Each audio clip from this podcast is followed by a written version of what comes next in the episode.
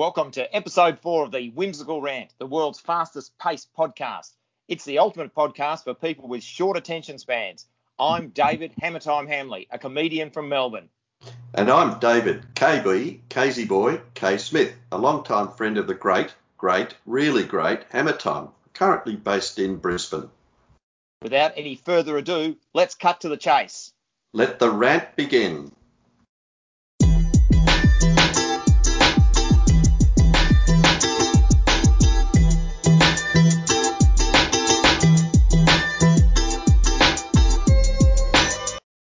Over the past few months, Hammer Time and I have been in furlough mode. Only kidding, that is of course not possible because Hammer Time and I do not have jobs. However, I have been in lockdown mode in Victoria. I've never had to go the full PPE, but I do cut a mean figure in my green masks if I do say so myself. I, on the other hand, have been living the dream in Brisbane. Cinemas, restaurants, bars, they've all been open. And I can confirm that I've been no closer than 1,373 kilometres to Melbourne. Wow, KB, that's what I call social distancing. But it's all changed in Victoria now. We've had 15 straight days of zero cases. Our cinemas, restaurants, and bars are all open. And soon the borders will be open. We'll be able to fly, Robin, fly, up, up to the sky. But enough of obscure pop culture references. Let's get things started with joke of the day. Victorian Premier Daniel Andrews walked up to the counter of his local fruit shop. He said, Good morning, Mavis. How are you? She said, Hello, Premier. I didn't think you'd recognise me. He said, Mavis, I never forget a mask. Boom, boom. What a sparkling wit.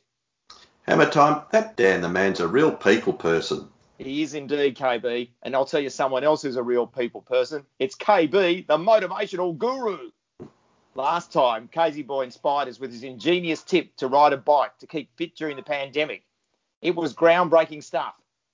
In this episode, KB is going to talk about the health benefits of dun, dun, dun. Pilates.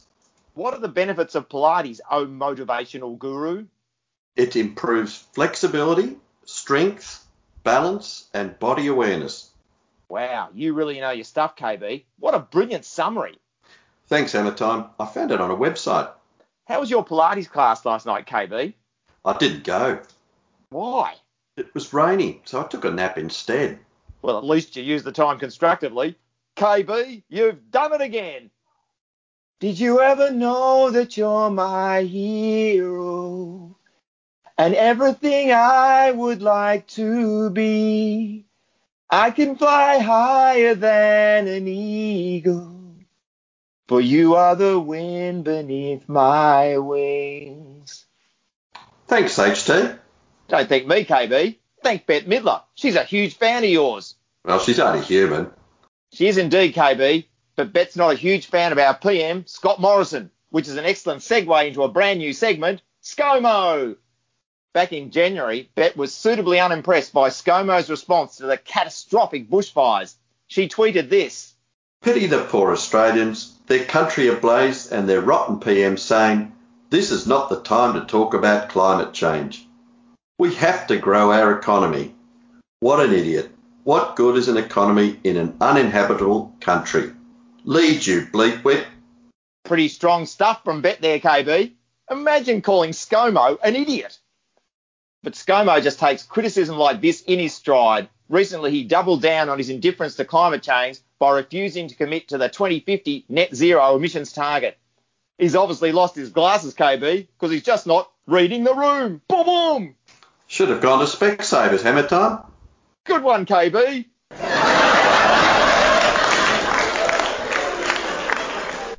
anyway, 70 countries have already signed up to the 2050 emissions target, including China, Japan, and Britain. But ScoMo and his fellow cabinet members have been far too busy to focus on climate change. Their priority has been parliamentary tantrums. First, there was ScoMo's hissy fit about the CEO of Australia Post, Christina Holgate. She gave Cartier watches to four executives who brokered a successful deal between Australia Post and their major banks. ScoMo exclaimed that these gifts were disgraceful and waved his arms around like a baby. His big tanty resulted in a popular CEO being unnecessarily humiliated and forced to resign.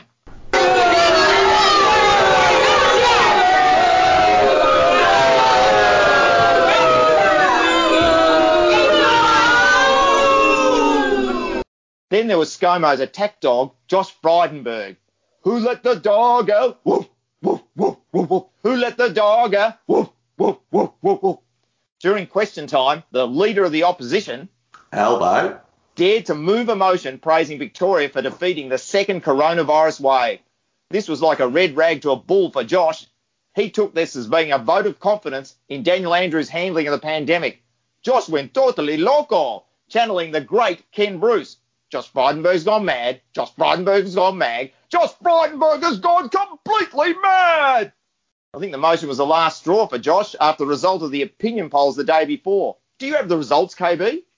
I do indeed, Hammer Time. Dan the Man, Daniel Andrews, got an approval rating of 52%, whilst the constantly sniping leader of the opposition, Michael Windscreens O'Brien, got an approval rating of 15%.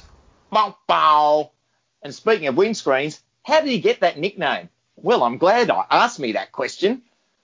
Ladies and gentlemen, boys and girls, let me tell you a story. Once upon a time, way back in 2012, there was a gaming minister in the state Liberal government. His name was Michael O'Brien. Now, we all know that old King Cole was a merry old soul, but poor old Mick was a sensitive human being. How sensitive, Hammer Time? Well, he was so sensitive that the Victorian Parliament passed legislation making it a criminal offence to insult Gaming Minister Michael O'Brien. True story. Fines of up to $11,945 were to be given to anyone found guilty of upsetting poor Michael and his staff. Just before the legislation was introduced, Labor opposition gaming spokesman, the one and only Martin Pakula, had one final dig at the gaming minister. He called him Windscreens O'Brien because this legislation proves he's got a glass jaw. And the moral of the story is that Windscreens O'Brien can give it, ladies and gentlemen, but he sure as hell can't take it.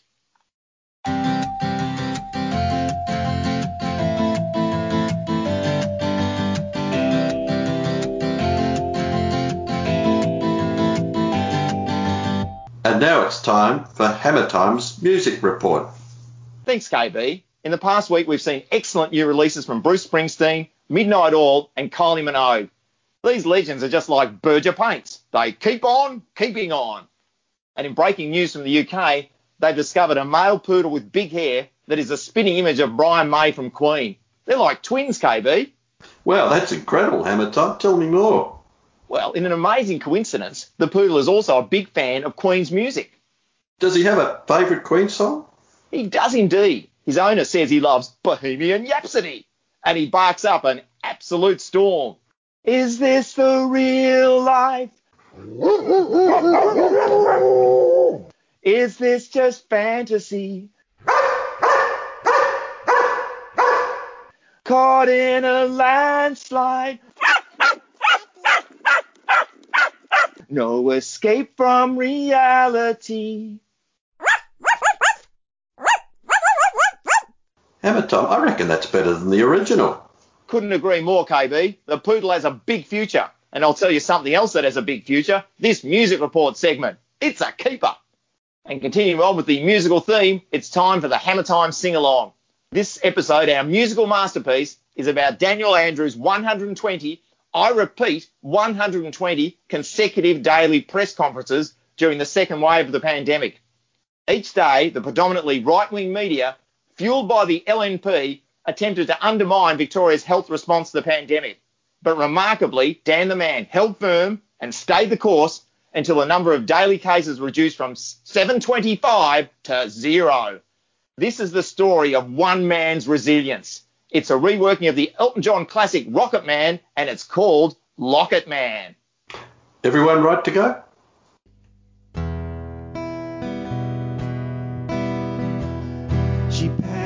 Lunch last night pre-fight. Zero hour, 11 a.m. And I'm gonna be really fired, fired up by then. I'm ready for you, Rachel.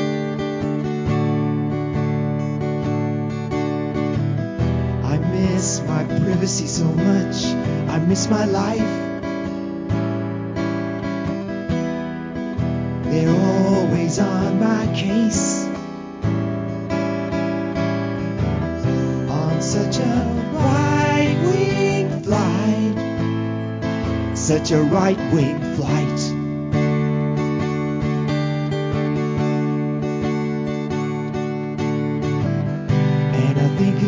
Be a long, long time with numbers low enough for bread to find that we no longer have to stay at home. Oh no, no, no. I'm a locket man. Locket man, standing up at presses all alone.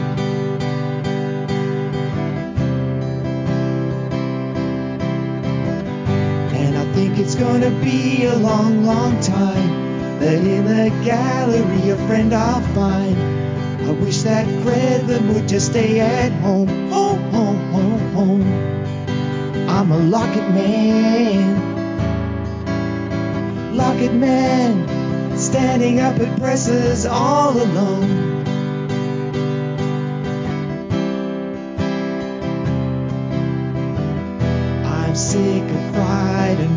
Saying open up.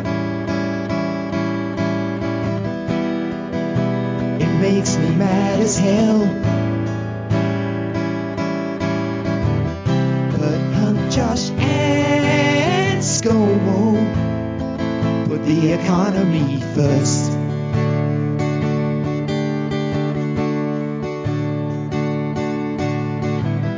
And all this science they don't understand. Just my job seven days a week. And Brett's a locket man.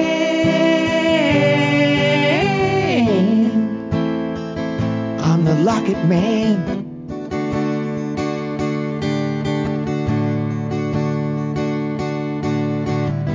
And I think it's gonna be a long, long time till I can leave the murder press behind and get to spend a lot more time at home. Home, home, home, home. I'm a locket man. Locket man, standing up at presses all alone.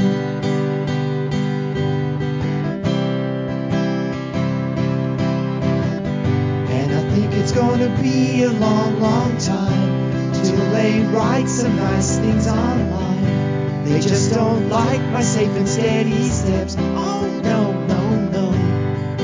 I'm a locket man.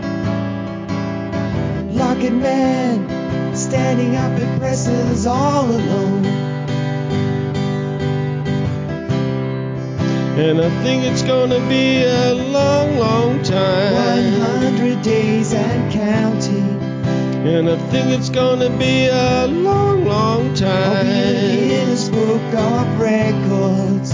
And I think it's gonna be a long, long time. So many experts on contact tracing.